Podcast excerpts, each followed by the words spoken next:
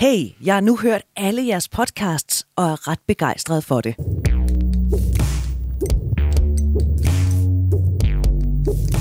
Jeg er en mand på 53, som er gift for anden gang. Tre børn, en med den gamle og to med den nye. Men det er ikke det, som er det vigtige. Jeg hørte podcasten med yogainstruktøren Valentino, og hvor tilgivelse var et rimeligt gennemgående tema. Ja, og så, så får jeg lige lyst til at sige, at Mathias Valentino er faktisk også både coach, psykoterapeut og seksolog. Jeg fortsætter. Jeg flyttede fra Jylland til København i 91 på grund af tilbud om et job, som jeg ikke kunne sige nej til. Tilfældigvis fik tre af mine venner inden for et par måneder også job i hovedstaden. Vi lavede en lille tradition med at mødes første torsdag i måneden til en lille middag og en øl. Ikke noget vildt, bare lige høre, hvordan det går og hvordan og hvorledes med livet. Jeg mødte via mit job en kvinde, som jeg også blev gift med. Hun var sød og rar, blev gravid, hus, hund, barn osv. Totalt traditionelt.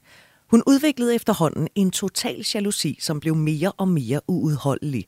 Specielt når jeg mødtes med mine gamle venner, gik det meget med, var der søde piger? Hvad snakker I om? Og så videre, og så videre. Og vi mødtes ikke for at møde kvinder, vi mødtes for at være sammen og hygge. Det blev forklaret en hel del gange, og jeg var sindssygt træt af at høre på det. Det kunne nogle gange være decideret ondsindet med hendes udspørgen om alt muligt, som foregik i hendes hoved. En dag kom hun og sagde, at hun ville skilles, og jeg blev sgu lidt paf. Men det ville hun, og sådan blev det. Jeg flyttede i lejlighed og havde datteren hver anden uge. Jeg fandt senere ud af, at hun havde en anden mand i mindst et halvt år, inden hun sagde, hun ville skilles. Så blev jeg sat med godt nok ond i sulet. Alt det, hun havde gået og skudt mig i skoene, havde hun selv gået og gjort bag min ryg. Jeg har aldrig tilgivet hende, og jeg kommer heller aldrig nogensinde til det. Aldrig. Alt det lort, hun smed i hovedet på mig i al den tid. Jeg hader hende fra det mørkeste i min sjæl, når jeg ser hende. Jeg har aldrig sagt noget ondt til min datter. Det er jo ikke hendes skyld. Men tilgivelse er jo rigtig fint, hvis man kan. Men jeg kommer aldrig nogensinde til det. Aldrig. Sådan kan man altså også godt have det. Og ellers vil jeg sige, at jeg virkelig elsker jeres podcast, har lært en del den træmand, jeg nu engang er. Med venlig hilsen. Jeg kan godt lide, at vi trods alt slutter med, men hey, ellers så kan jeg godt lide jeres podcast. Nå, Daisy, hvad siger du til den her? Jamen, øhm, altså jeg siger jo, det er jo et vildt brev. Det, må- det må man sige. Det er det jo virkelig. Og det er jo også en meget fint vidnesbyrd om, hvor ondt utroskab kan gøre, hvor ondt bedrag kan gøre, og hvor vanvittigt smertefuldt det er at opdage, at menneske, som man stolede på og var sammen med, har løjet for en gennem længere tid. Det er et halvt år. Det er et halvt år, det kan jeg virkelig godt forstå.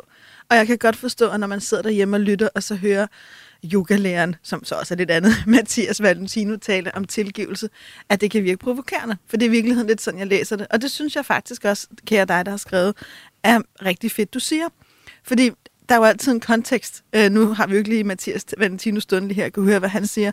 Men jeg tror, at der er jo også forskel på den historie, han delte fra sit eget liv, og så på den situation, du deler her. Og det er noget af det, jeg egentlig synes er vigtigt, når man lytter med på det her program, at vi hele tiden husker, at alt, hvad vi siger, jo ikke er universelt. Mange gange siger vi jo også noget, der bare handler om den konkrete situation, vi taler om. For jeg kan godt forstå, at du ikke kan tilgive det her. Og det fik mig faktisk til at tænke lidt på det der med tilgivelse, fordi man kan sige, at jeg begyndte at studere menneskelig udvikling, og særligt på et tidspunkt, der dyrkede jeg meget sådan noget positiv psykologi, som altså ikke er sådan noget positiv tænkning, nu skal der bare glasur på alt, men mere sådan videnskaben om optimal menneskelig trivsel.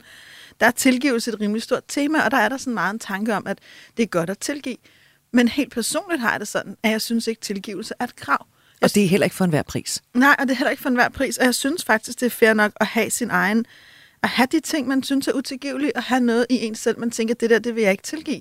Så det, det har jeg faktisk meget respekt for, og jeg synes, det er vigtigt, at ham, der skriver det her, også deler det. Der er faktisk noget der, han ikke vil tilgive.